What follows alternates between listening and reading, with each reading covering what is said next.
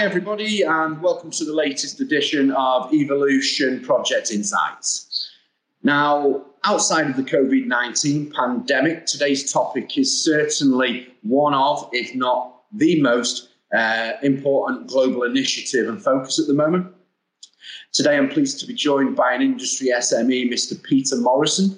Peter has spent the last two decades in the commodities and energy space, focused on research and adoption of technology.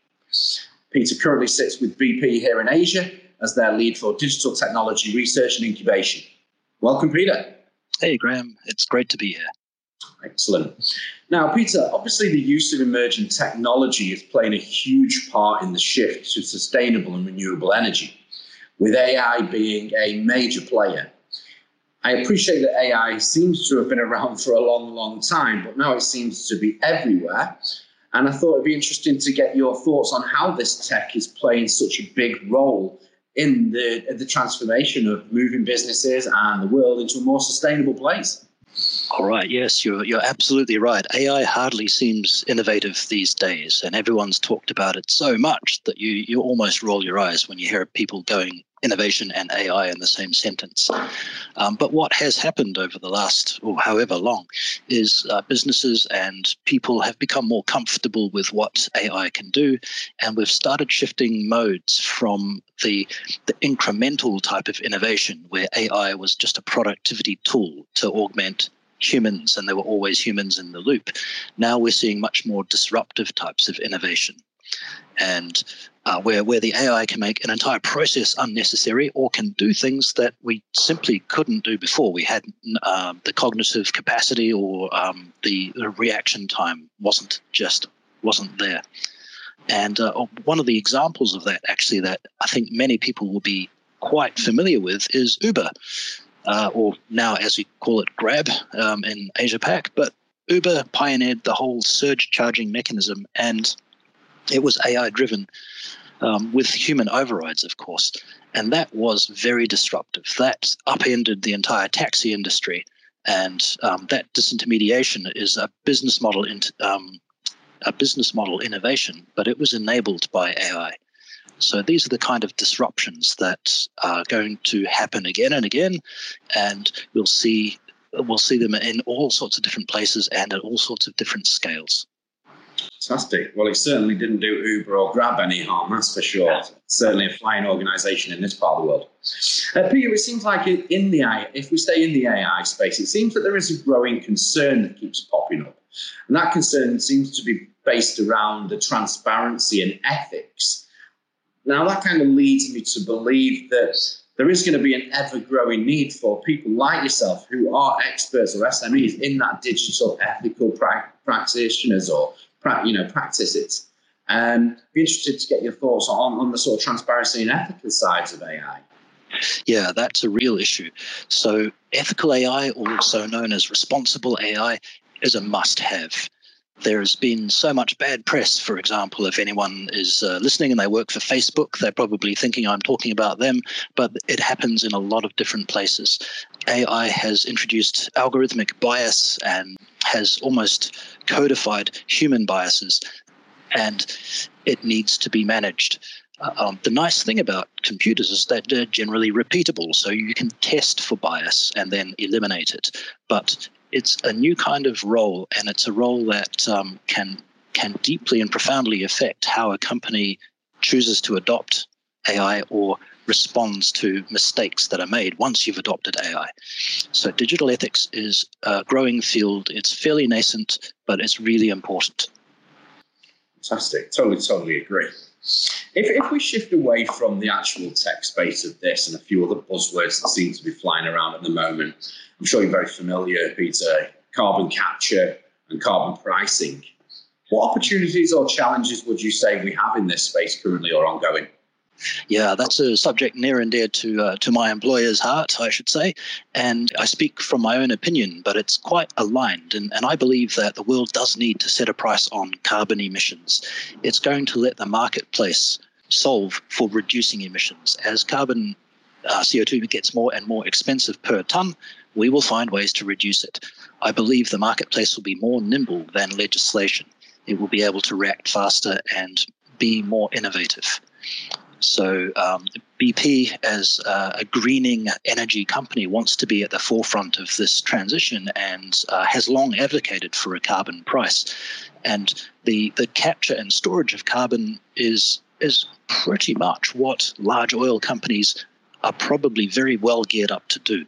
So many uh, and all of B P's competitors will be saying roughly the same things. Is like we can we can. solve the problem of C O two emissions, we can put stuff back in the ground, we can sequester carbon. Carbon pricing is going to open amazing new businesses because it's an externality to current society that needs to have a price added to it, and therefore it's, it's going to represent business opportunities. And simply carbon trading is, is one thing, but carbon pricing is difficult for a variety of reasons to do with measuring it, quantifying it, auditing it, and storing it, obviously the physical handling of, of the product. So all those represent opportunities for brand new businesses or for in innovation in existing business. Yeah, very, very good points. And I think at this point it's really important just to notify to our listeners that this isn't pointing fingers at oil and energy businesses only. This is uh, both a individual responsibility, but also as well, all organisations and industries need to be focused on, you know, climate change, um, sustainability, how renewable energies can be moved better. And yes, technology is a big driver and influencer in this. But again, I think, like, just to repeat myself, it's important that we're not just pointing fingers at energy businesses who are obviously under a lot of pressure from governments and globally in order to drive their businesses into a more sustainable way. Mm. Actually, yes, I, I need to give a shout out to the, the cement industry and the steel industry, who are vital to our current lifestyle and, and um, you know, well-being. And those industries cannot easily reduce their emissions. Uh, cement is, a, is a, an incredibly carbon-emissive process, and equally making steel, making steel the current way, um, produces huge amounts of emissions. Those companies can't just be told to change their ways, because they'll do it, but their products will become radically more expensive and no one will buy it. And that means they'll get outcompeted by companies who haven't been told to change in other jurisdictions, or everything will become too expensive, the global economy will grind to a halt, and, you know, life as we know it will end. So the the solution is collaboration and consortiums and getting together as as groups of companies to solve the problem of specific sectors in the industry. I'm not sure how that's going to happen, but I believe it does need to happen. I think very, very valid points. And I think, you know, as long as people adopt this mindset and the change that's required, I'm sure we'll move positively. And Peter, just, just to jump back into the technology specs, Uh, again, working in the sort of technology and energy space myself, another buzzword I hear a lot about, and I know something that's quite close to your heart, robotics. Uh, yes. um, seems to be a big player in organisations in this space at the moment. Um, again, it'd be great to get your understanding on how, you know, yourself or other organisations in your industries are adopting robotics uh, and the benefits of that, please. Yeah, yeah. There's a the real sense, isn't there, that robots have, have come out of the factory. And and this is because of uh, increased capabilities in, in processing and things like computer vision algorithms and so on. The, the rising curve of capability and, and the descending curve of cost has meant that robots are no longer those big scary objects in factories that basically have to shut down when a human gets close because it's the only way to make them safe. Now we've got robots on the street, if you like, robots sort of walking around um, uh, installations and, and industrial sites. And It's there, there's going to be an amazing blossoming, I think, of robotics in society as as we get more used to them and as we decide to drive demand for robots. You can imagine them appearing everywhere. They're already creeping into things like um, hotels and hospitals as delivery robots and service robots. Uh, you see them in some some cities as last mile delivery bots or, you know, condo bots uh, that that. help to deliver packages right to the door. So there's there's a huge amount of scope there. And the other the other amazing thing that people don't actually think is a robot, but really it is, is autonomous vehicles.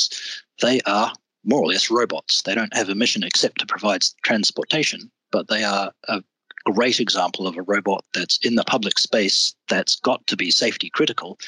And we're right at the cusp of having those becoming more and more common and more and more capable.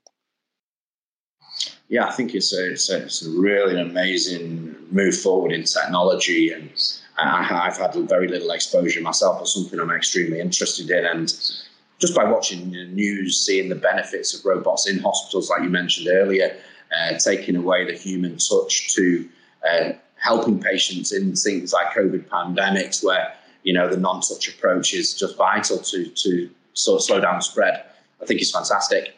And um, another point, slightly polar opposite to the health side, is the, the exploratory work that's going on in space at the moment in regards to, you know, hopefully having uh, potentially people living on new planets in the next fifty to one hundred years. I think it's uh, outstanding. Mm, absolutely. It really is. It's an expo- exciting space to watch, and uh, it's, a, it's sort of a, a personal hobby of mine. So I'm, I'm very keen on seeing robotics advancing. Absolutely. Um, Peter, as I say, I know all topics today have been something that are very close to your heart. You know, we thank you so much for your own personal opinion and comments, uh, and of course, for taking time out of your hectic day to, you know, join a podcast with me to understand a little bit more about these technologies and how they're driving transformation in energy. Um, to everybody else listening, if you do have any thoughts or further opinions on this topic, please do reach out. Alternatively, if there's anything else that you'd like to discuss that is also close to your hearts, please do reach out to me at graham dot skipworth at evolution jobs dot s g. And Peter, thanks again. Enjoy the rest of your day. I'm sure we will speak again soon. Superb. Thank you, Graham. It's been a pleasure.